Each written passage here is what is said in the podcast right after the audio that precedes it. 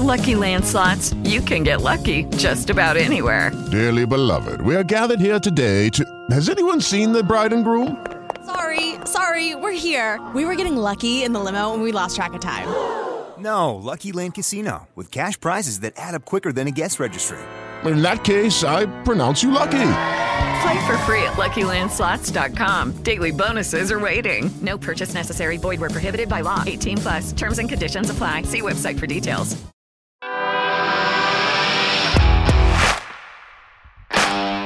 Bienvenido a Esto también es política, el podcast que habla tu mismo idioma, con Mario Girón y Miguel Rodríguez.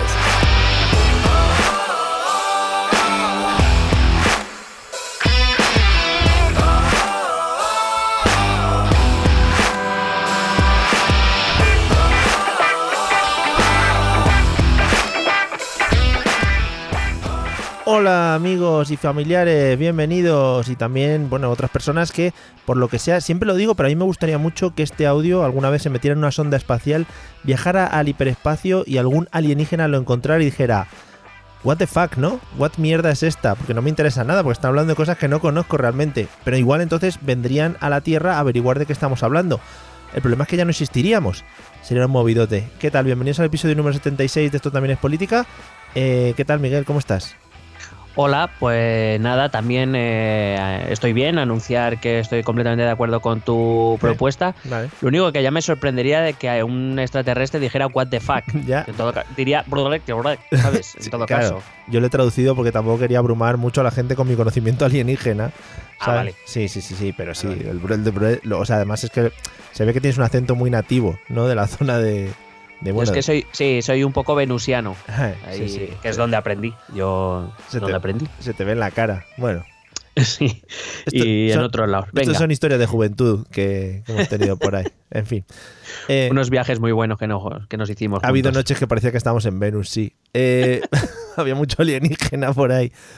Bueno, amigos, eh, bienvenidos a un nuevo episodio. Hemos tenido un pequeño parón eh, porque hemos estado a otras cosas que no os importan. O sea, así lo digo claramente. En fin, lo que pasa al mundo del podcasting amateur, ya sabéis. eh, estuvimos, ya lo dijimos, ¿no? Estuvimos en la JPod. Bueno, pues lo repetimos otra vez. Mm. Eh, eh, O sea, o sea, que no fue mentira. Aquí confirmamos que fue verdad que estuvimos. Confirmamos otra vez. Bien, eh, pues nada, eh, ¿tienes algo que decir en esta pequeña intro? ¿Algo que añadir? Ah, sí, sí, sí, tenemos una cosa que añadir. Si quieres añadir tú algo, pero yo tengo que. Ahora agrego otra cosa. No, yo al, al hilo de lo que estás diciendo, que bueno, que, que, eh, ha sido culpa mía este, este parón, pero efectivamente, si, si tuviésemos un Patreon donde tú y yo cobrásemos un sueldo de la hostia, claro, pues lo mismo no habríamos faltado. Claro, es lo que tiene Claro, o sea, esto. que al final la culpa la tenéis vosotros, oyentes, que nos estáis escuchando. ¿Lo veis? ¿Lo que habéis liado? Bueno, el último apunte antes de empezar. Eh, tenemos que felicitar de aquí, eh, desde aquí, ardientemente, que es una palabra que me gusta mucho y que quería utilizar hoy, al señor Remember Solís, porque ha procreado ya por fin y tiene una pequeña criatura en el mundo, por lo tanto, bueno, pues ya tenemos un nuevo podcaster cibertecnológico que el niño este ya ha salido hackeando ordenadores, o sea, ya ha salido que te hackea la Game Boy de los compañeros de clase cuando lo tengan. Hackeó los monitores de la madre, esos que Sí, se enganchan para ver el pulse y todo eso. Sí, los que pita. Y le dijo, aquí hay algunos fallos de seguridad que hay que mirar, a ver si te van a entrar unos virus. Sí, sí, sí. Bueno, pues de aquí felicitaciones a los padres. Enhorabuena, enhorabuena. Yeah. Eh, ahora viene lo bueno, amigos. en fin, no, no, a disfrutar mucho, de verdad. Bueno, vamos al lío de hoy. Eh, ¿De qué vamos a hablar? Aunque la gente ya lo sabe porque lo, lo digo siempre, lo ha visto en el título. Y entonces ya, bueno, esta charla nuestra es para que me entere yo más que nada. Vale. bueno, pues entre todos los temas que teníamos y que iremos sacando Yeah. esta semana para recuperar mínimamente el tiempo perdido. Sí, esta semana nos vamos a meter 24 horas a grabar. Sí. Sí, eh, bueno, sí, sí, sí, no. correcto. Vale. Y, y- pero bueno, nos hemos decantado eh, para por hablar del Brexit. De, por fin se, esta semana se ha- esta semana entiéndase para el futuro escuchante, Hmm. esta semana es respecto a la fecha de publicación del podcast. Claro. Semana bueno, del, ya será semana, semana anterior incluso. del 11 al 18 de noviembre. Correcto. Eh, en la que se ha publicado ese principio de acuerdo entre Reino Unido y la Unión Europea sobre la salida de Reino Unido de la Unión Europea, pero que se habla mucho, se habla mucho, pero yo no sé si quedan muy claras ciertas cosas y entonces pues eh, Hmm. sobre todo porque se está convirtiendo en un culebrón muy interesante Sí. en la parte británica, Hmm. pues vamos a intentar desentrañar un poco el, el- el acuerdo mismo. Sí. Son 585 páginas. La Yo vamos creo a que leer. Habrá mucha gente que, ha- que agradecerá que hagamos este esfuerzo de síntesis. No, no, no, la vamos a leer todas. Luego cada uno que corte Correcto. donde quiera, Además la vamos a leer en inglés. por supuesto. Con- y con un acento de mierda, además, para que no se entienda. Eh, es lo Con que... acento de Venus. Efectivamente. Eh, lo que están allí denominando ya los periódicos como Little Harry, ¿no? Que se está liando. Sí, es... em, Into the Garden de- se están metiendo. Vale. Sí, es de, de, de Biggest Garden, Vale. concretamente. The biggest garden in the Great Britain. Vaya. Bueno, pues nada, eh, vamos al lío. A mí me interesa mucho este tema porque me interesa mucho la política internacional últimamente. No sé muy bien por qué, pero me estoy decantando más hacia esos, hacia esas cosas. Yo tengo una idea, Vale. porque, porque la nacional ya te aburre porque es siempre lo mismo, Sí, sí. joder. tal vez. Sí, sí, puede ser, puede ser. Madre mía. Aunque bueno, en breve tendremos que hablar de elecciones andaluzas, te voy preparando, ¿eh? Ojito, mm, yo voy a meter Vox ahí, que eso nos puede dar mucho juego de cara al futuro. Pero bueno, lo dejamos para, otro, para otros temas. Vamos con el Brexit, a ver qué se cuentan. Bueno, lo que tanto Teresa May por un lado como Michel Barnier, que es el negociador jefe de la Unión Europea, eh, mostraron la, semana pasada, es un acuerdo técnico, eh, es decir, no está negociado por los gobiernos, sino está negociado por, por los eh, negociadores técnicos de ambos, de ambos lados. Y hay que recordar que ahora ya parece que está todo hecho y este acuerdo no es el final del camino. Todavía tenemos que recorrer primero el camino propio de este acuerdo, que tendrá que ser aprobado primero. Y en el hipotético, eh, iba a decir hipotetiquísimo caso de que Sí. fuera aprobado, y ya veremos, ya, sí, ya veremos por qué. Eh, aún así, este acuerdo solo se refiere a la salida de Ujú. Reino Unido de la Unión Europea, no se refiere a la futura relación, aunque sí que es verdad que por petición británica ya hay algunos elementos que adelantan, como puede ser al menos una parte de esa relación futura, pero que desde luego ese, ese acuerdo se tendrá que negociar a posteriori, así que como digo, esto solo es una temporada más de este serial. The beginning. Eh, tengo una pregunta ya. Te tengo que avisar eh, que tengo aquí un Ah. cuadernito, sí, donde me estoy apuntando cosas para, para, bueno, por si entra en el examen luego, de cara a final de año. Vale, Eh, vale. Lo, lo que te quería, te quería preguntar, has dicho que es un acuerdo técnico entre, pues eso, entre personas que, no sé si, entre personas que saben de cómo se podría hacer esto, ¿no? Se supone.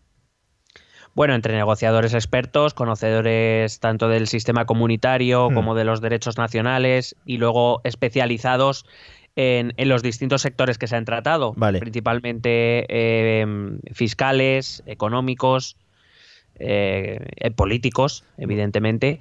Y entonces se han ido, se han creado muchas comisiones donde se han ido negociando estos acuerdos, donde se ha llegado, repito, a este acuerdo, pero ahora este acuerdo empieza su proceso de aprobación. Vale, y ahora- no, va, no va a ser fácil. Perdón, ahora- y ahora viene la pregunta. Si son más o menos personas que conocen todos estos ámbitos y son profesionales, se supone que este sería el acuerdo más óptimo que se podrá realizar para todos los entornos, ¿no? O sea que si aprobaran esto, sería lo mejor para todo el mundo. Mm, Ah. a ver, es No que esta es una por dónde pregunta voy. complicada. Claro. Eh, es el- que el- siempre voy ahí a la llave. para un acuerdo óptimo para todos los entornos. Hombre, probablemente Teresa May hubiera querido otro acuerdo. No, no, pero en el que todos, en el que todos equilibradamente ganen y pierdan igual, quiero decir. Bueno, entiendo, sí, mm, en- entiendo que su, dado que se ha llegado a un acuerdo, significa que hay un equilibrio aceptado por ambas partes, con lo cual se entiende que sí, que será el mejor acuerdo posible. Vale, mi pregunta. Ahora bien, Perdón. perdón, te iba a hacer una aclaración. Sí, sí, sí, Ahora bien, eh, como he dicho, esto es un acuerdo técnico hecho por técnicos y por negociadores. El problema es que dentro de esos acuerdos, y aunque es imposible quitar el elemento político, aquí todavía no han dicho sus últimas palabras los verdaderos elementos políticos, principalmente eh, los gobiernos, tanto de los 27 Estados miembros, como por ejemplo el- la Cámara de los Comunes Británico, en Reino sí. Unido. Y ese es el elemento político que hasta ahora ha estado fuera de la ecuación, es decir, se les ha dejado negociar, se ha llegado a este acuerdo, amigo, pero ahora llegan estos Claro. a ver qué, qué ocurre con el acuerdo. Eso es lo que te iba a decir. Ahora le toca meter mano a los políticos. eh, vamos para allá, ¿no? A ver qué se cuentan. Correcto. Vale, pues nada, te dejo ya seguir después de esta pregunta muy incisiva que he hecho al principio del podcast. Gracias. Hasta aquí mi aportación. No, hombre, eh, prepárate otra para luego. Vale, la voy a apuntar. Bueno, em, en cualquier caso, es buena, buena muestra de que esto es parte del camino, o el principio incluso del camino, es que eh, ya ha habido voces dentro de la Unión Europea que han dicho que la Unión Europea debe seguir preparándose, por si acaso, para un- una salida de, del Reino Unido sin acuerdo, porque como he dicho, eh, hasta ahora se ha negociado un acuerdo. El problema es que ahora hay que aceptar ese acuerdo. El gran problema del, del Brexit, y esto es una reflexión que hago en voz alta, es que jamás eh, se iba a alcanzar el Brexit, eh, y me refiero que por eso este acuerdo va a tener problemas principalmente en el lado británico para ser aprobado, es porque jamás se iba a alcanzar el Brexit que se prometió en el famoso referéndum de Reino Unido de 2016. Ya.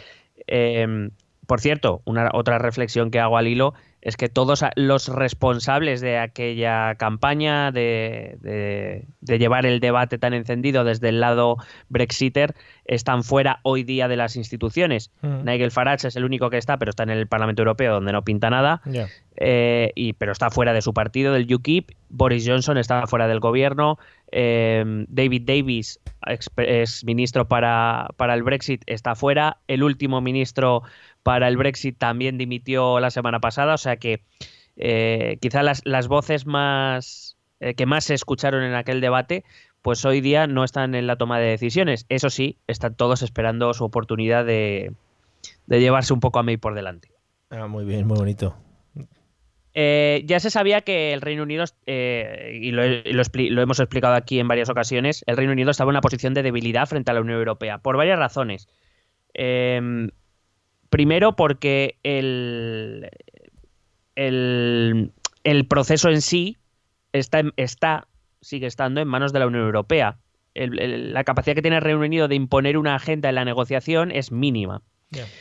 Eh, recuerdo que el artículo 50, aquel que permitía a un Estado miembro salirse de la Unión Europea, fue una petición británica para incluir en el Tratado de la Unión Europea, pero que los otros Estados miembros aceptaron a cambio de que precisamente el control del proceso de, de dicha salida estuviera en manos de Bruselas y no del Estado saliente. Claro. Eh, Reino Unido está en una posición de debilidad frente a la Unión Europea porque si Reino Unido estuviera en una posición de fortaleza, Reino Unido se hubiera ido de la Unión Europea sin necesidad de un acuerdo. El hecho de que Reino Unido esté, esté como está es porque Reino Unido sabe que si sale a las bravas, la que se le viene encima es chica. De hecho, acuérdate que cuando se, bueno, eh, si no lo recuerdo yo, cuando se anunció la llegada de ese acuerdo, que anunciaron tanto May como Barnier, Sí. eh, salieron muchas voces conservadoras a decir que ese negocio, esa negociación, ese acuerdo era una traición a los Brexiters, eh, que desde luego estaban dispuestos a llevar a cabo ciertas acciones que impedirían que ese acuerdo se aprobara. Y lo primero que hizo la libra esterlina fue caer en picado. O sea, eh, simplemente con el anuncio de que ese acuerdo concreto no se iba a aprobar, eh, las, eh, bueno, la bolsa de, de Londres cayó enormemente. Quiero decir, simplemente con anuncios Ujú. la- la- las finanzas tiemblan. Imagínate un Brexit sin acuerdo. Y se sabía que los datos que se ofrecieron a los británicos durante aquel debate en muchos casos eran manipulados, si no falsos directamente, por lo que las consecuencias de, de aquel debate no pueden ser las que se lleven a cabo, porque cuando se anuncia algo con datos falsos, no puedes obtener aquello que esos datos te ofrecen. Pero Es evidente. Pero entonces, ¿qué estás buscando? ¿Imponer tus ideales frente a el bienestar del país que se supone que está gobernando? Es que no lo entiendo. Bueno, la cuestión es que aquí hay muchos intereses de muy diversas eh, fuentes, principalmente intereses. Hay una reflexión que la verdad eh, me gustaría hacer ahora a- al hilo de todo esto, y es que realmente el tema del Brexit para Reino Unido no es exclusivamente un tema comunitario, un tema europeo. Ujú. Hay que recordar que desde el principio de todo el proceso, desde que se convoca ese referéndum, esto todo tiene que ver con el Partido Conservador Ujú. con la lucha que hay dentro del Partido Conservador. El Partido Conservador es un partido con una- un espectro amplísimo de sensibilidades, vamos a llamarlas de centro derecha, Sí. Para que nos situemos.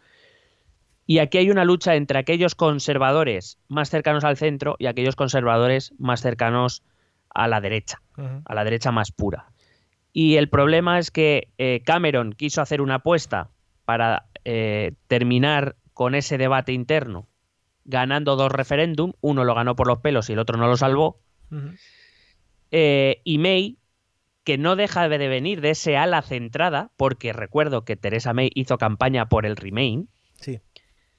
Eh, aunque ha hecho algunas concesiones a los Brexiters, no deja de ser una persona que viene de ese, digamos, centro derecha y que está luchando contra otra vez lo mismo que luchó Cameron. Y este acuerdo, entre comillas, va a ser posiblemente el referéndum de Cameron. Es decir, este acuerdo va a ser el que diga cuál es el futuro de Theresa May y del Partido Conservador. Mm. Esa es la cuestión. El Partido Conservador, con este Brexit, no se está jugando solo, entre comillas, que quizá debería ser lo más importante, ¿no? El futuro de Gran Bretaña dentro o fuera de la Unión Europea, esté donde esté o como esté, sacar lo mejor posible a su país de la Unión Europea si es lo que quieren, sino que es también reflejo de una lucha feroz que hay interna del Partido Conservador y eso no, se puede perder de vista desde el lado europeo. Y de hecho Barnier lo ha utilizado muy inteligentemente en muchas ocasiones. Claro. Vale. Eh, May si te das cuenta, en cierta manera es un poco paralela a, Cameron. Es una superviviente. A Cameron la atacaban de todos lados desde su propio partido y consiguió sobrevivir hasta que perdió una votación. Y creo que May va a ser igual. May va a sobrevivir hasta que pierda una votación. No sé en qué forma será esa votación. Podrá ser una votación en la Cámara de los Comunes, podrá ser unas elecciones o más eh, difícilmente, pero pudiera ser un segundo referéndum. Cuando Teresa May pierda una votación, Teresa May estará fuera de la política y volverá a empezar la lucha interna del Partido Conservador. Hay que recordar que Teresa May anunció a bombo y platillo que su gobierno respaldaba mayoritariamente este acuerdo. Pero ese mayoritariamente, que ha pasado desapercibido en muchas ocasiones, eh, más allá de las cuatro dimisiones de, ministros suyos, que eso sí que llama la atención, pero eh, excluidos estos cuatro ministros dimisionarios, May anuncia que su gobierno respalda mayoritariamente este, eh, este proyecto de acuerdo.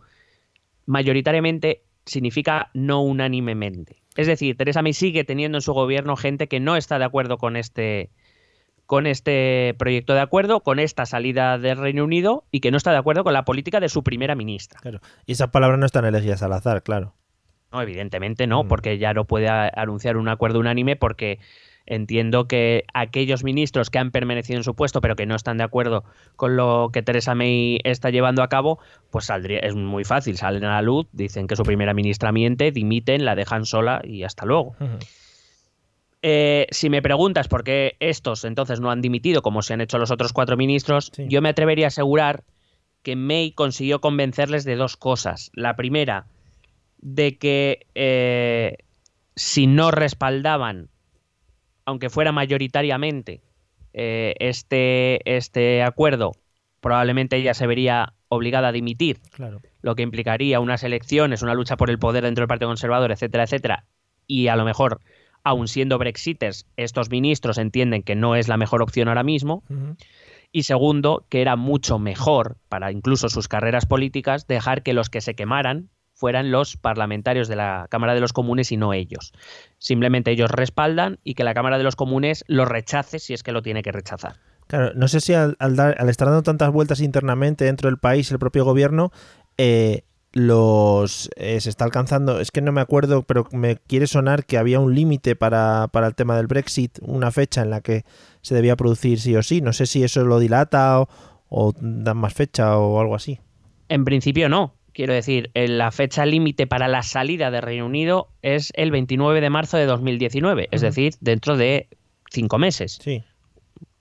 ¿Cinco? Sí. Bueno, cuatro, cuatro meses y poco. Sí.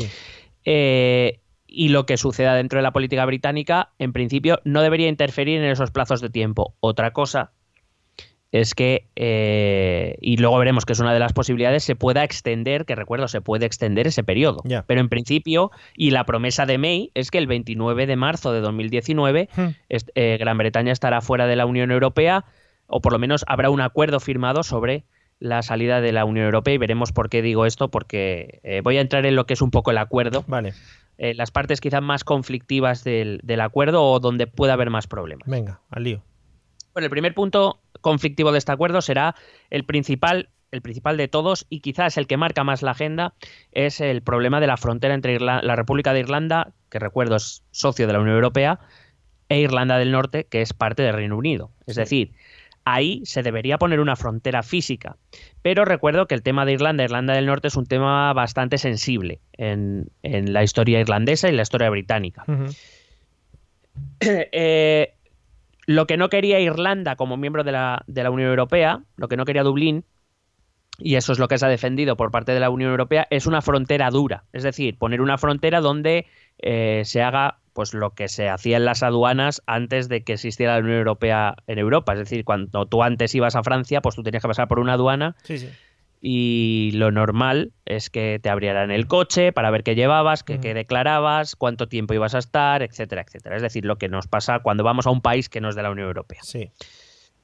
Claro, lo que no quieren es que eso ocurra porque, eh, claro, eso puede despertar viejos fantasmas del pasado, es decir, volver a la época de tensión entre Irlanda del Norte eh, y, digamos, los sectores de Irlanda del Norte más propensos a la unificación con la República de Irlanda, con aquellos sectores de Irlanda del Norte más propensos a la unión con el Reino Unido que durante muchos años estuvieron cargados de la violencia del IRA y de las respuestas violentas por parte del gobierno británico, que incluso, recuerdo, llegó a suspender la autonomía de Irlanda del Norte en varias ocasiones, incluso llevando a fuerzas militares eh, británicas a, la zona. Entonces, claro, esto se solucionó en 1998 con los acuerdos del Viernes Santo, eh, entre otras cosas, abriendo esa frontera para la libre circulación de personas, entre otras cosas, gracias a la pertenencia de Irlanda y de Reino Unido en la Unión Europea.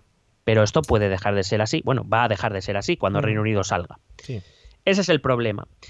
Eh, en el borrador este que han presentado se ha creado una, un periodo de transición. Eh, como he dicho, el 29 de marzo de 2019 Reino Unido dejará de formar parte de la Unión Europea, pero a partir de ahí eh, ambos negociadores han llegado a un acuerdo de crear un periodo de transición que duraría en principio hasta el 31 de diciembre de 2020. En este periodo de tiempo se tienen que negociar varias cosas. Primero, el acuerdo de relación futura entre Reino Unido y Unión Europea y, entre otras cosas, a qué solución se va a llegar, a qué solución definitiva se va a llegar en la, en la frontera de las Irlandas porque lo único que hace, eh, lo único que hace este acuerdo de momento es, para que nos entendamos en el lenguaje de ese gran seleccionador con mucho gusto eh, en el fútbol que es Javier Clemente, lo único que hace es hacer patapum para adelante. Hombre, muy bonito, muy bonita esa referencia, ¿eh? No me la esperaba. Sí. Em, hay que recordar que dentro de la Unión Europea, Reino Unido e Irlanda tienen ya un acuerdo especial, porque hay que recordar que Reino Unido no pertenece a, Schengen, con lo cual en el momento que salga de la Unión Europea ya no hay libre circulación de personas. Pero sí que existen unos acuerdos entre Irlanda e Irlanda del Norte, o sea, Reino Unido, en los cuales sí que hay libre circulación de, personas, de bienes, de capitales, etc. Y en principio este acuerdo dice que va a respetar eso mientras dure el periodo de transición. Cuando se acabe, se tendrá que aplicar lo que se haya negociado. Claro. Y además dice este acuerdo, y esto es lo importante, y lo que una de las cosas que más duele a los Brexiters, es que mientras no se llegue a un acuerdo aceptable sobre Irlanda e Irlanda del Norte, Reino Unido permanecerá en la unión aduanera.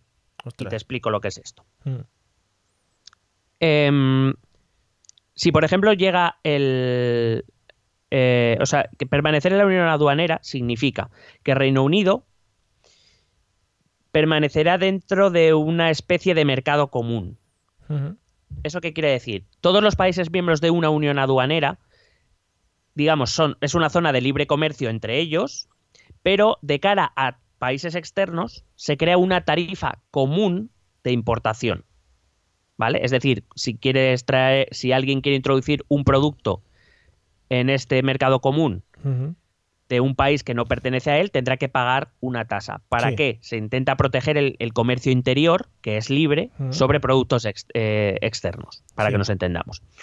Pero el problema de eso es que mientras Reino Unido permanezca en la Unión Aduanera, es verdad que tendrá algunas ventajas, como por ejemplo que seguirá, em, seguirá pudiendo acudir al mercado común, es decir, tendrá eh, por decirlo de algún modo, parará un poco el golpe del Brexit, pero, pero la contrapartida es que deben aceptar sin ningún tipo de renuncia la legislación y la regulación europea, que es una de las cosas que los brexiters más odian.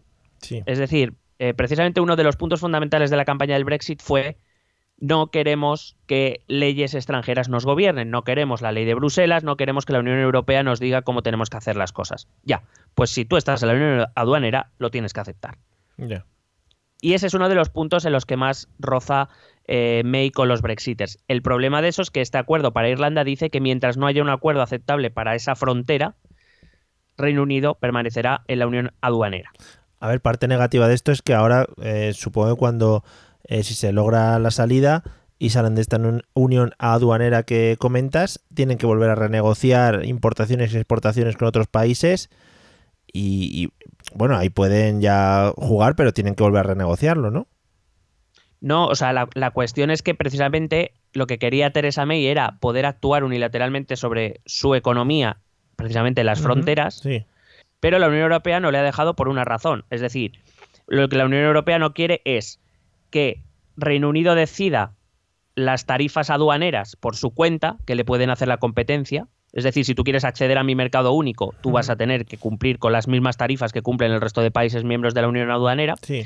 Y segundo, con lo de aceptar la legislación europea, lo que no quieren es que Reino Unido pueda, por ejemplo, rebajar criterios de calidad, criterios medioambientales, criterios eh, sociales que puedan abaratar sus productos y hacerle la competencia. Sí. Es decir, si tú quieres eh, una solución aceptable para Irlanda e Irlanda del Norte, te vas a quedar dentro de la Unión Aduanera. Podrás seguir accediendo al mercado común, pero a cambio tendrás que aceptar todo lo que ese mercado común impone. Entonces, pues, eh, bueno, evidentemente otra situación, eh, es verdad que ha sido una solución también criticada desde algunas voces europeas, porque dicen, bueno, esto es prácticamente lo que querían, ¿no? Seguir en el mercado común sin tener, eh, sin tener en cuenta, por ejemplo, la circulación libre de personas. Pero claro, eh, al fin y al cabo, quien pone las reglas en esta unión aduanera es la Unión Europea Claro. hay que recordar que eh, en este caso Reino Unido se quedaría en una situación exactamente igual a la de países como eh, Andorra, bueno. Sa- San Marino. Un país, paisazo. eh, claro, o sea, quiero decir, países que no tienen además ni voto, ni voz ni voto a la hora de legislar o regular, sí. que aceptan lo que hay, pero que evidentemente tienen otra ventaja que es acceder a ese mercado. Hmm. Sí, y otra diferencia que es que son un poco más mierder. bueno, No. sí, eso también. Eso se habla mucho ¿eh? ahí en Bruselas, en los pasillos. Mira este, de Andorra, mierder. En fin. Bueno, pues eso, esa, esa dualidad en la frontera de Irlanda y esa negociación de, de la Unión Aduanera, pues eh, la verdad es que a los Brexiters les hace venirse muy arriba. A- aparte, entre otras cosas, porque permanecer en la Unión Aduanera hace que eh, Reino Unido siga teniendo que contribuir a los presupuestos europeos. No, evidentemente, en la magnitud que lo hace cuando eres so- eh, Estado miembro Sí. de pleno derecho, pero sí vas a tener que seguir contribuyendo a- al presupuesto europeo. Otra de las cosas que os recuerdo eh, más, eh, más eh, criticaban los Brexiters, que cada semana se iban no sé cuántos millones que podían ser gastados en los hospitales británicos. Ya veo cuánto han gastado en hospitales británicos. Bueno, hay que recordar que incluso el propio Farage o el propio Boris Johnson reconocieron que eso no era posible, pero eso ya después de la votación sí eso. Hombre, claro, a ver, primero hay que vender un poco la moto. Como en otras votaciones. Bueno, eh, otro de los puntos era la factura de salida. ¿Cuánto tenía que pagar Reino Unido a la Sí. Unión Europea? Porque eh, es- esta factura se refiere a es la diferencia entre todo lo que de- a, a lo que se comprometió Reino Unido a pagar porque era miembro de la Unión Europea. Hay que recordar que los, los presupuestos europeos se hacen, me parece, es a seis años. Y estos presupuestos están vigentes hasta 2021. El hecho de que se retire el Reino Unido no quiere decir que Reino Unido deba cumplir con sus eh, obligaciones eh, hasta ese periodo. Hombre, qué cachondos. Ya ve. Pero es verdad que a cambio, al dejar ciertas instituciones y perder la capacidad de voto, pues eh, digamos que le correspondería que se le devolviera alguna cantidad. Bueno, el resultado final es que eh, Reino Unido va a tener que abonarle a la Unión Europea en torno a unos 50.000 millones de euros. Joder. Sí, en algunos medios hablaba de que tenían que haber sido unos 65 70 mil, sí, pero a eso habría que restarle eh, lo que en teoría se le debería devolver a Reino Unido porque no va a gozar de, de ciertos, entre Claro. comillas, servicios que la Unión Europea va- le va a ofrecer porque va a dejar de ser miembro. Sí. Bueno, pues esto, estos 50.000 millones de euros que queman también a los Brexiters con, con muchas ganas. Pero esto, o sea, esto era una cosa que tenían que tener en cuenta, ¿no? Bueno, es que muchos Brexiters lo que decían es vámonos y que les den. Ah, claro, claro, claro. Claro. Qué bien, ¿no? Y, y habrán recibido subvenciones de la Unión Europea, como todo el mundo, y, y cosas de la Unión Europea. Mira, el señor Farage está cobrando del Parlamento Europeo todavía, no ha devuelto ni un duro. Y además ha, pedido pasaportes alemanes para sus hijos, para poder meterse por si acaso. Hombre, ya ves, nos ha jodido. Si aquí el, el que no corre vuela. Otro de los puntos, eh, y esta vez eh, ha sido bastante criticado desde la posición europea, que parece que solo los británicos critican, no, es un punto que ha criticado eh, la posición europea, es que se ha este acuerdo prevé la creación de un comité que se dedica a estudiar, un comité bilateral que se dedica a estudiar que los pactos, estos pactos, estos acuerdos se cumplen.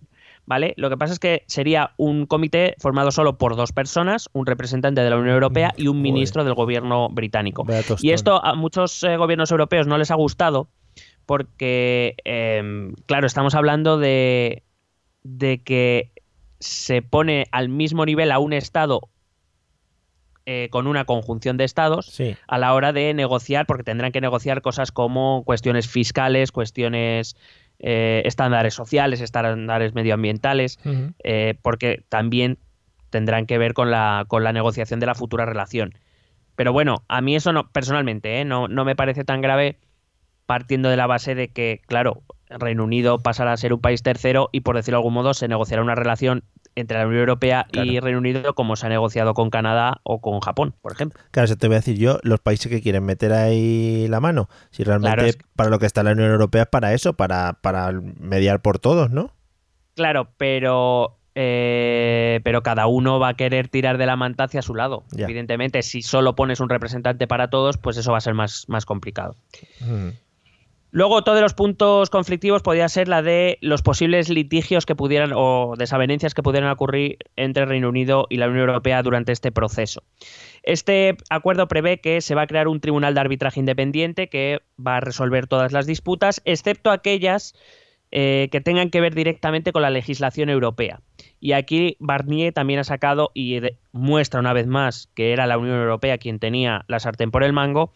Barnier ha sacado que en caso de que ese contencioso tenga que ver directamente con la aplicación o interpretación de la legislación europea, eh, este eh, tribunal de arbitraje deberá eh, eh, re- requerir al Mm. Tribunal Superior de Justicia de la Unión Europea en qué sentido debe fallar y lo que decida este tribunal, que repito es una de las instituciones de la Unión Europea, se debe acatar tanto por este tribunal de arbitraje como por la Unión Europea, que evidentemente lo va a acatar, como por Reino Unido. Entonces, claro, dado que el derecho europeo es interpretable por eh, el Tribunal de Justicia de la Unión Europea, pues claro, mm, Reino Unido prácticamente tendrá todas las de perder, salvo que es algo muy claro. Ya.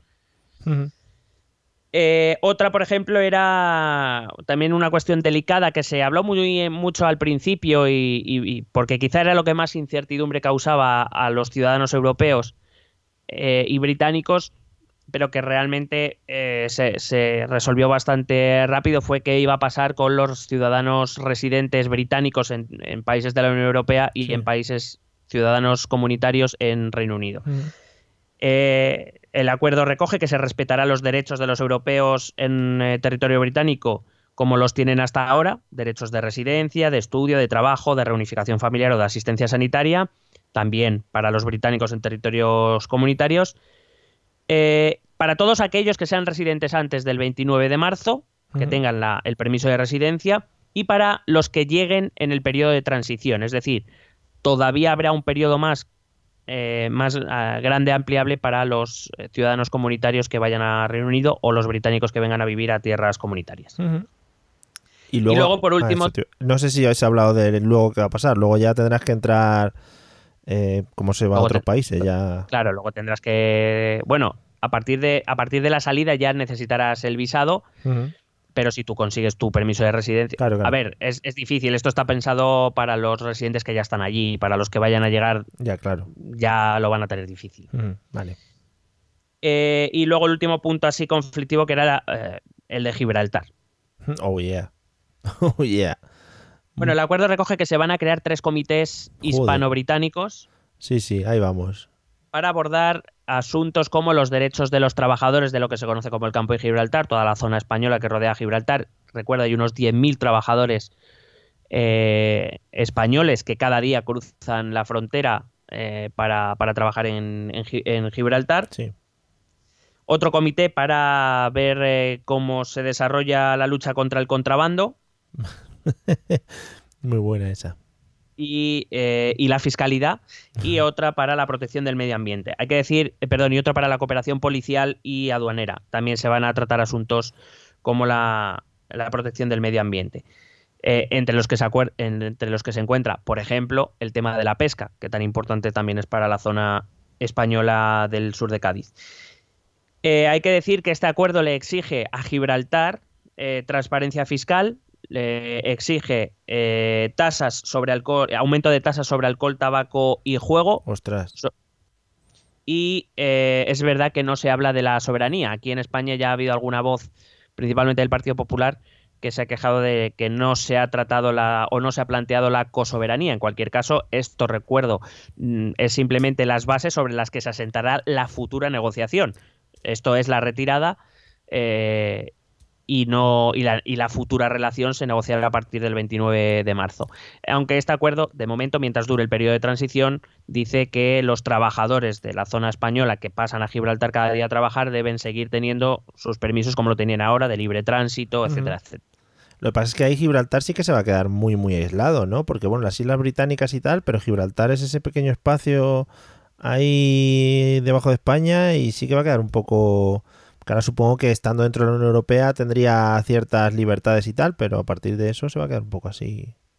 Bueno, hay que recordar que en Gibraltar durante el referéndum el 96% de los votos fue a favor de permanecer en la Unión Europea. Está jodido, claro. Pero dada la situación actual, pues, pues, tendrá, tendrá que acatarla y Gibraltar, supongo, supongo porque además ha sido tradición que Reino Unido incluirá negociadores gibraltareños en, mm, la, en esta negociación con España.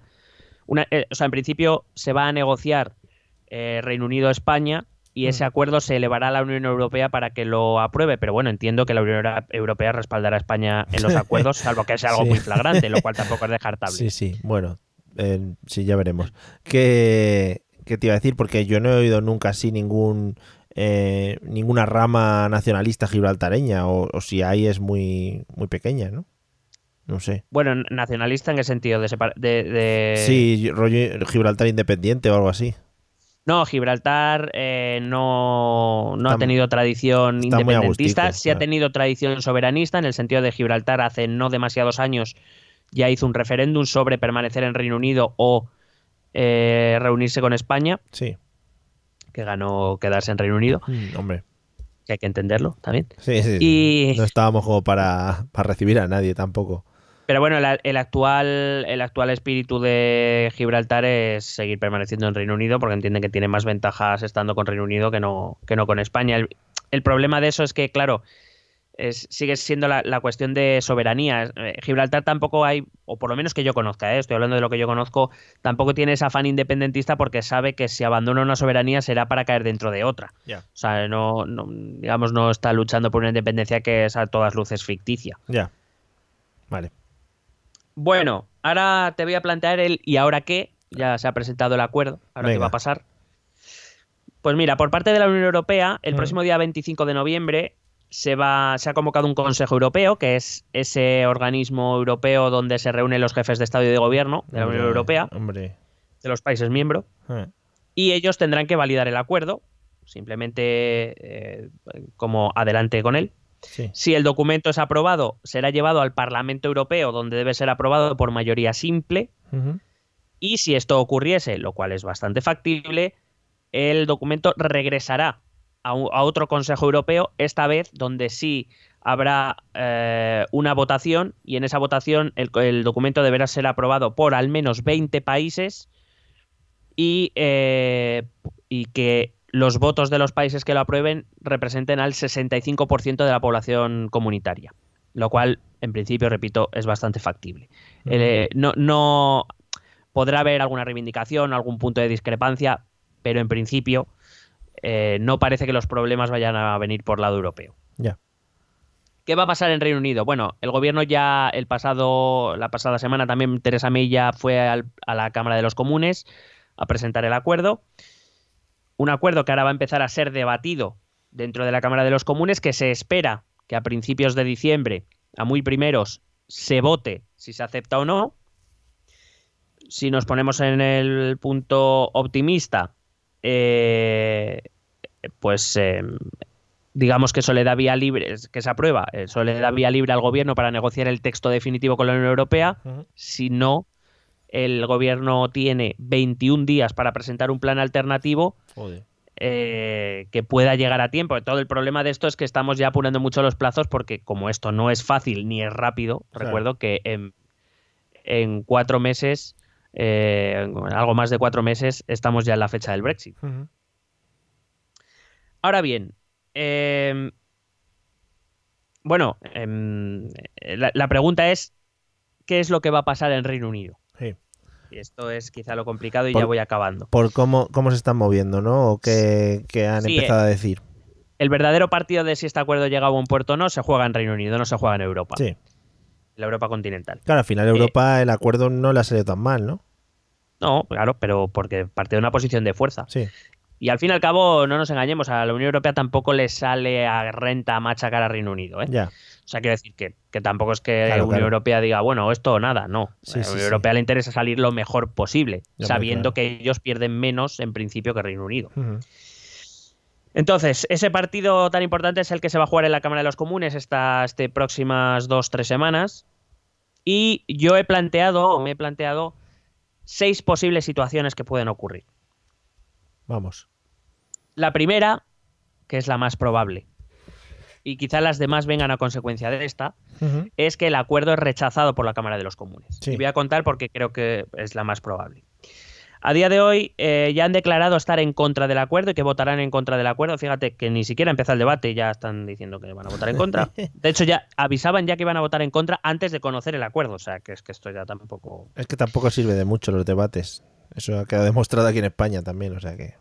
Bueno, pues ya han, han, publica- han dicho públicamente que van a votar en contra los laboristas, el Partido Nacional Escocés, el Partido Liberal Demócrata, que es un partido muy pro-europeo, y el CIMRU, que es el partido, digamos, nacionalista, nacionalista galés, que no tiene muchos diputados, pero que también ha dicho que va a votar en contra. Vale. Porque eh, el CIMRU, de hecho, hizo campaña por permanecer en la Unión Europea. Ujú. Luego hay otro partido que es el Sinn Féin, este partido de Irlanda del Norte, Sí. que lleva ya tiempo sin ir a la Cámara de los Comunes, Ujú. en plan de en su, lleva- tiene una- ya está llevando a cabo una política abstencionista que decide que no va a Westminster a ocupar sus escaños, Sí, por tanto no votan tampoco. claro. Y además los socios de gobierno de May, el DUP, el partido norirlandés unionista, Ujú. ha dicho también que va a votar en contra. Además es que cada uno vota en contra por razones muy diferentes. Eh, los laboristas, bueno, Corbyn, que es un personaje al que te juro no entiendo. O sea, eh, Corbyn mañana sale y dice que defiende un segundo referéndum y te, y te juro que gana las elecciones, pero de calle. Pero todos sabemos que Corbyn siempre ha sido muy... mm, en realidad, todos... Creo que todos somos conscientes de que Corbyn está de acuerdo con el Brexit, está en contra de la Unión Europea. No lo dice porque le perjudicaría, pero Claro. tampoco hace muchos movimientos a favor de este, de este segundo referéndum. La verdad es que Corbyn es verdad que las encuestas ya le, le dan que está a la par del Partido Conservador, lo Mm. cual tiene mérito. O sea, quiero decir, tienes la oposición más fácil de tu vida contra un partido que se está linchando por dentro Sí, y aún así no eres capaz de ganarle ni las encuestas ya. y no hace nada. Es, es impresionante. Bueno, estos laboristas que, que han dicho que no porque, porque no es el mejor acuerdo para los trabajadores británicos, que es una excusa como otra cualquiera. El Partido Nacional Escocés, que ha dicho, recuerdo que el, eh, Escocia votó mayoritariamente por quedarse en la Unión Europea. Sí. Eh, el, el- el Scottish National Party ha dicho que no va a apoyar un, un acuerdo.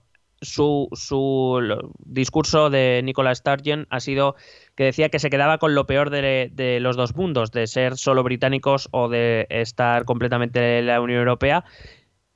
Que la Unión Europea tenía muchas ventajas, pero que tenía también desventajas, y que precisamente May lo que ha hecho es quedarse solo con las desventajas y que no va a apoyar ese acuerdo. Pero a ver que El- no lo entiendo un segundo, perdona. Estos partidos van a votar que no a cualquier acuerdo que se haga, entonces, ¿no? Estos partidos van a votar que no al acuerdo que se va a presentar, que es este. Ya, pero si se hubiera hecho otro acuerdo diferente, hubieran votado que no igualmente. Según sus declaraciones, probablemente el Scottish National Party sí, el Partido Laborista habría que haberlo visto. Ya. Mm. Eh, luego está el, el Partido Liberal Demócrata, los Lib Dems, que son muy proeuropeos, que además son los que más están empujando por un segundo referéndum. Evidentemente van a votar que no, porque no quieren salirse de la Unión Europea. Pues es decir, ellos todavía creen que es posible revertir la situación. Sí. el CINRU, por lo que ya te he dicho, el Sinn Féin, eh, evidentemente que no quiere una frontera dura. Recuerdo que el Sinn Féin nació como brazo político del IRA. Sí.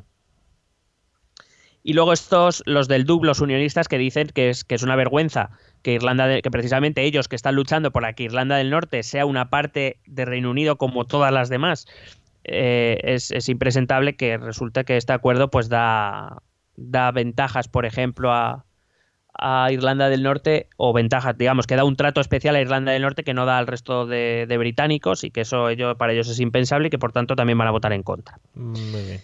Esto deja a May con 316 diputados conservadores y alguno de los independientes, vamos a poner que tiene unos 320 votos, en una votación en la que necesita 326. Uy. Pero, pero, pero, pero, espera, espera. De esos 320 votos, 58 diputados conservadores ya han anunciado que van a votar que no también a ese acuerdo porque les parece Vaya. un mal acuerdo. Muy bien. Son los que quieren un Brexit más duro. O sea, los que quieren un Brexit sin acuerdo si es necesario. Claro, es que aquí realmente em, van a votar que no. Los que no quieran salir de la Unión Europea, porque no van a votar que sí a cualquier acuerdo que les haga salir, y los que quieren salir, pero radicalmente de la, de la Unión Europea, ¿no? Entonces esto es un pifostio. O sea, Claro, tienes quizá al enemigo quizá la- dentro y además al enemigo de fuera. Claro, y pero aún así yo creo que la carta mal jugada por parte de los conservadores ha sido centrarse en su lucha interna, porque yo creo que el Partido Laborista de Corbyn hubiese podido aprobar algún tipo de acuerdo, probablemente no el que quisieran los conservadores, y estos 58 Brexiters hubieran votado en contra igualmente, pero quizás sí que se podían haber ganado a, más miembros del Partido Laborista. Se prevé, según The Guardian, que podría en un- una alineación de los planetas podría conseguir el voto favorable de unos 15-20 eh, laboristas, pero que a todas luces sigue siendo un voto insuficiente. Estamos hablando de que para 326, eh, más o menos ahora mismo, May podría tender, siempre y cuando no salgan más conservadores a liar la parda, eh, podría tener en torno a unos 280 votos. Es decir, todavía está muy lejos. Está a 46 votos de conseguir la validación parlamentaria. Ya. Quizá May jugó mal sus cartas, porque recuerdo que, entre otras cosas, porque la propia May metió a muchos Brexiters en su, en su gobierno. Al fin y al cabo es lo que te he dicho antes, todo tiene que ver con el Partido Conservador, Ya. con lo, con lo que se está luchando dentro del, del Partido Conservador. Claro. Quizá a través de Corbyn, es lo que te digo, quizá habría podido conseguir algo, algo más. Ujú.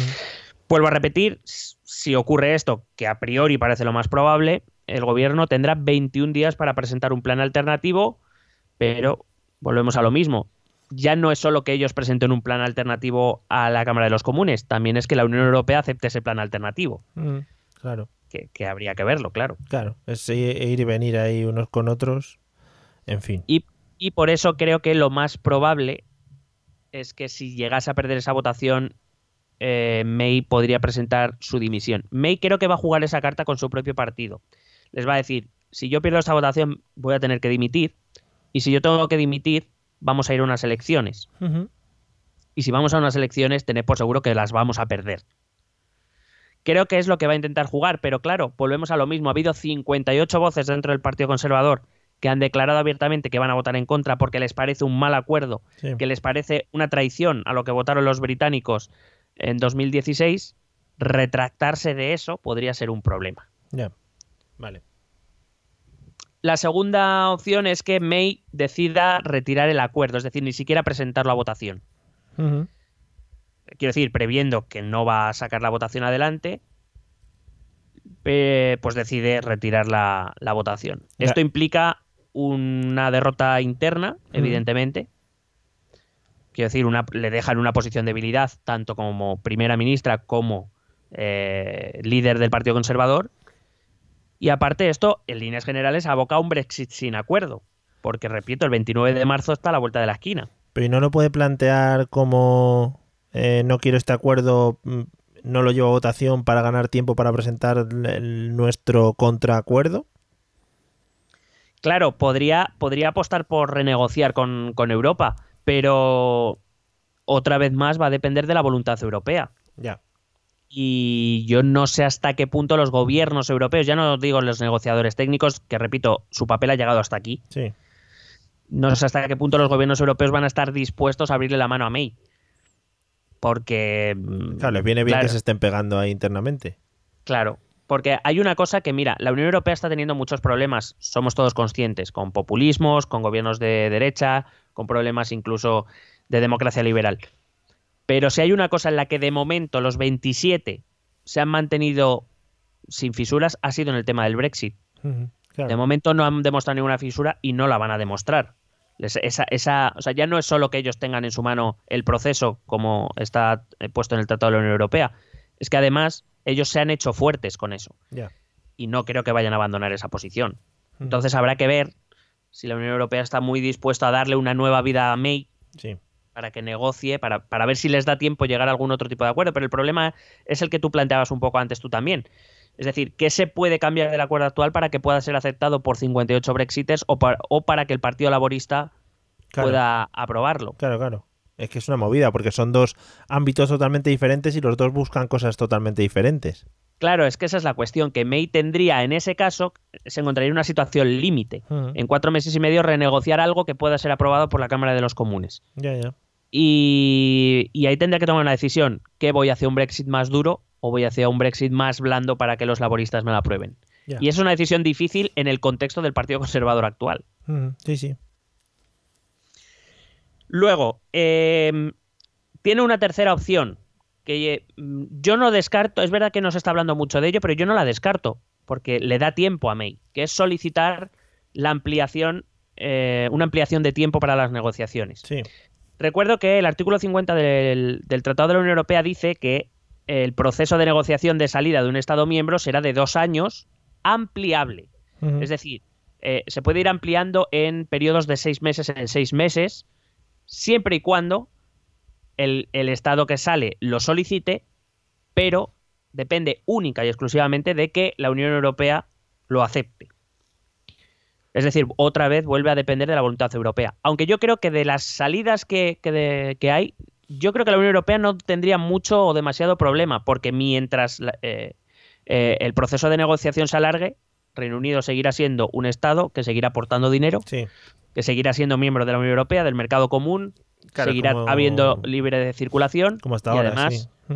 Claro, y además seguirá siendo una frontera abierta para los ciudadanos europeos que tendrán más tiempo para conseguir visas de residencia, visas de estudio, visas de trabajo, etcétera. Sí, lo que sea. Sí, sí. Entonces, yo considero que la Unión Europea no debería tener mucho problema si May decide pedir más tiempo. A lo mejor no son excluyentes, a lo mejor lo que decide May es retirar el acuerdo, solicitar más tiempo y a ver por dónde vamos. Claro, al final, dentro de la Unión Europea no existe la idea de venga fuera Reino Unido, no sé qué, mientras que en Reino Unido sí que existe la idea de queremos estar fuera de la Unión Europea. Aquí lo que, lo que juega, lo que jugaría en contra de, de que la Unión Europea, o lo que jugaría a favor de que la Unión Europea se negara, sería la posición de algunos gobiernos nacionales.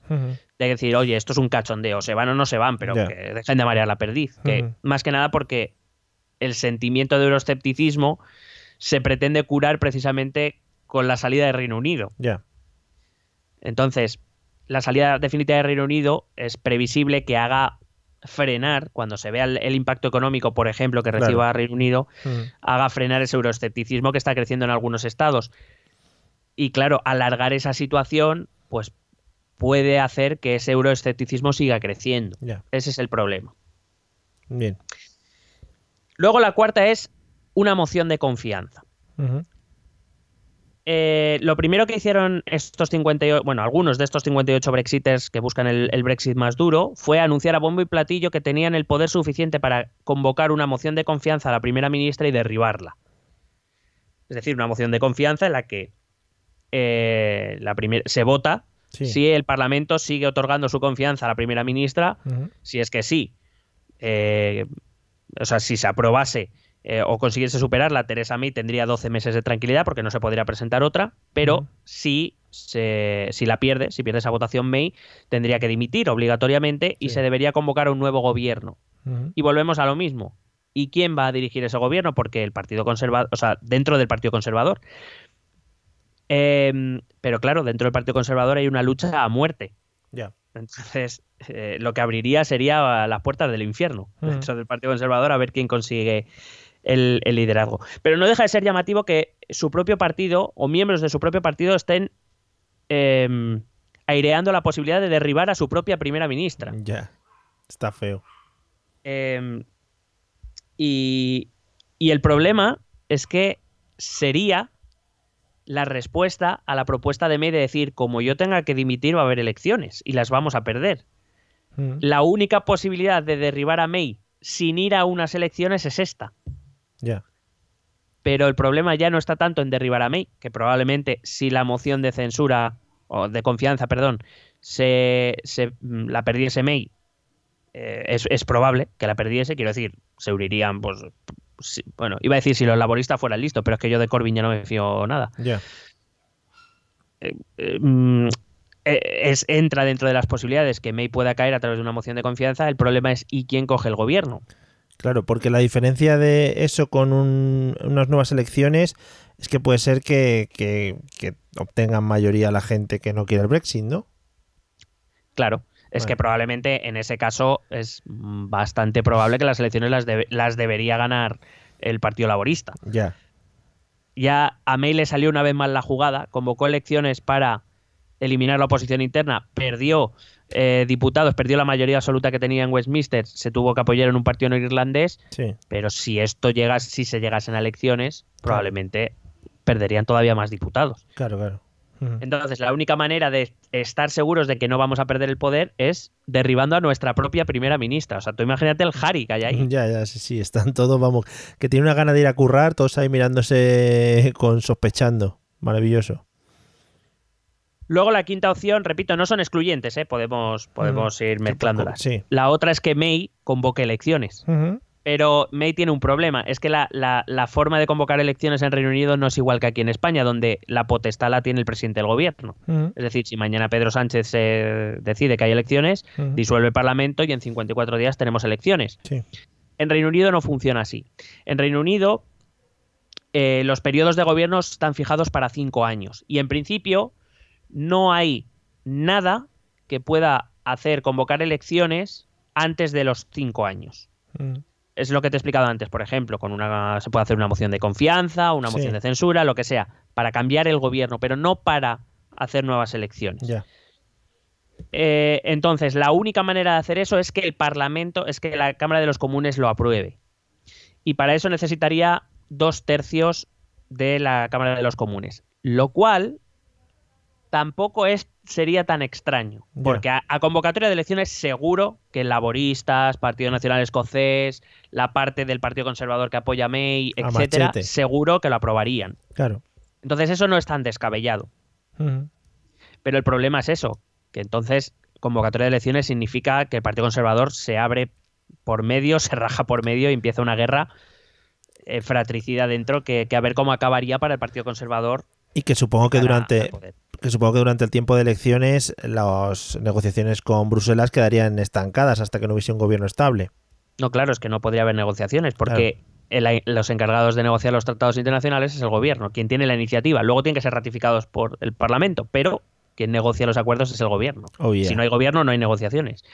Pero a todo esto, el, el tic-tac sigue hacia adelante. Sí, sí. O sea que eh, en, un, en un entorno, o sea, si nos ponemos en una situación como súper mm, positiva en el sentido de cuanto antes mejor, Ujú. las elecciones en Gran Bretaña no ocurrieran antes de finales de enero, principios de febrero.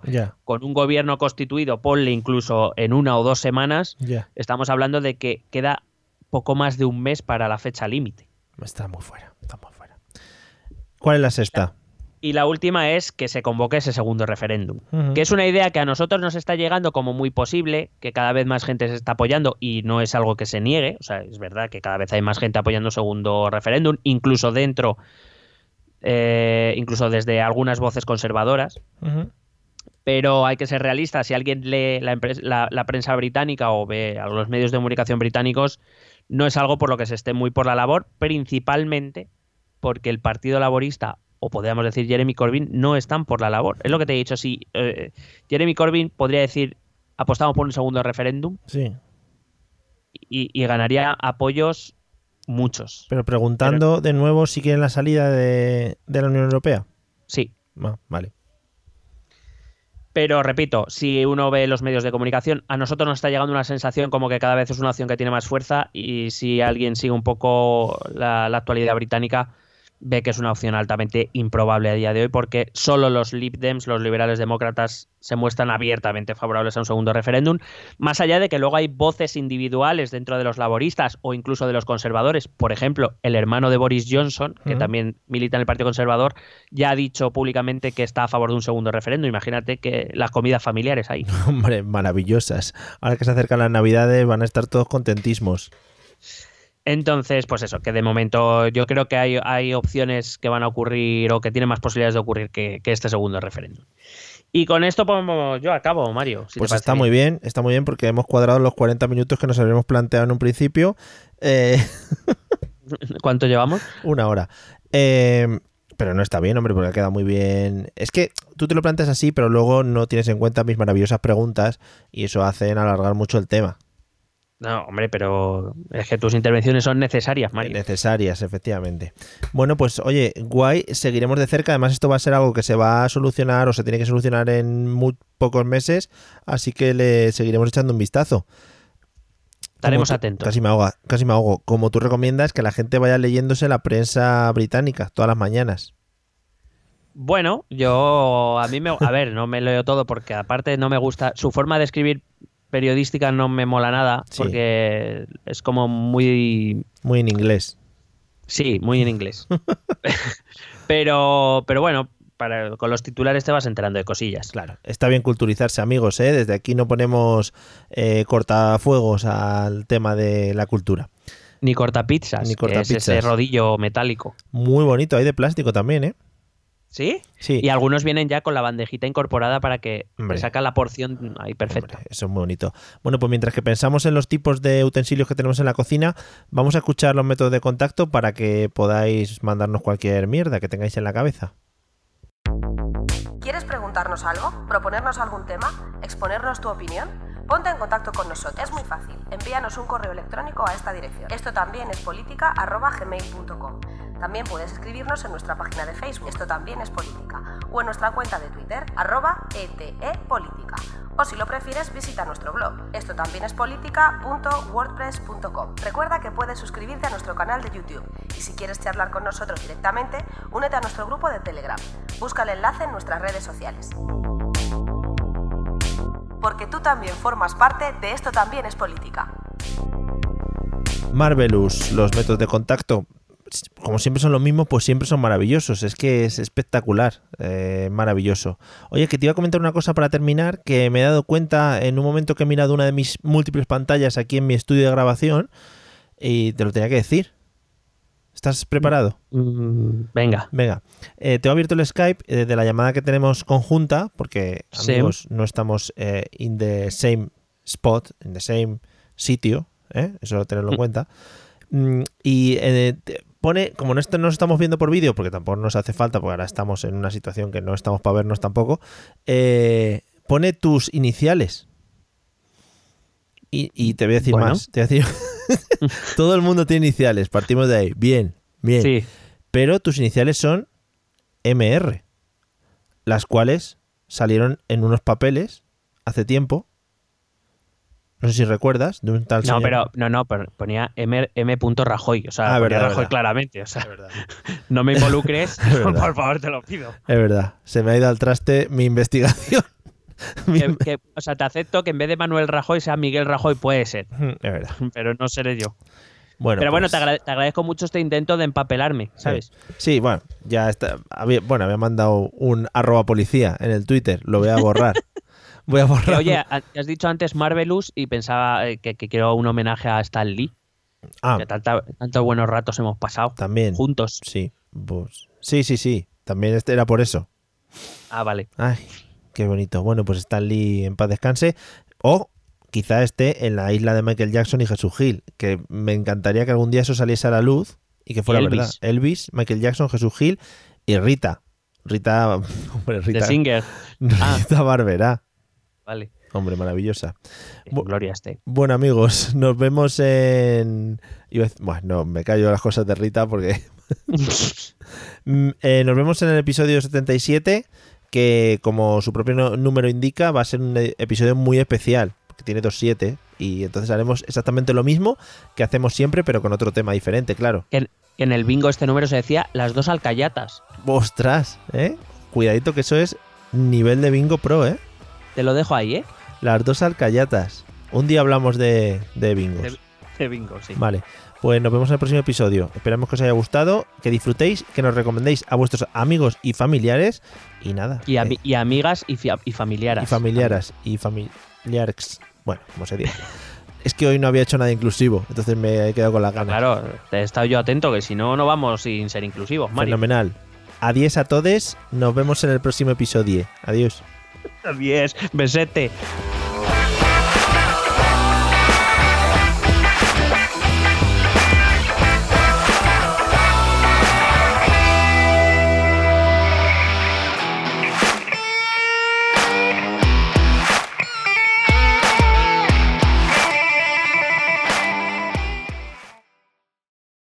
Lucky Land slots, you can get lucky just about anywhere. This is your captain speaking. Uh, we've got clear runway and the weather's fine, but we're just going to circle up here a while and uh, get lucky. No, no, nothing like that. It's just these cash prizes add up quick. So I suggest you sit back, keep your tray table upright, and start getting lucky. Play for free at LuckyLandSlots.com. Are you feeling lucky? No purchase necessary. Void where prohibited by law. 18 plus terms and conditions apply. See website for details.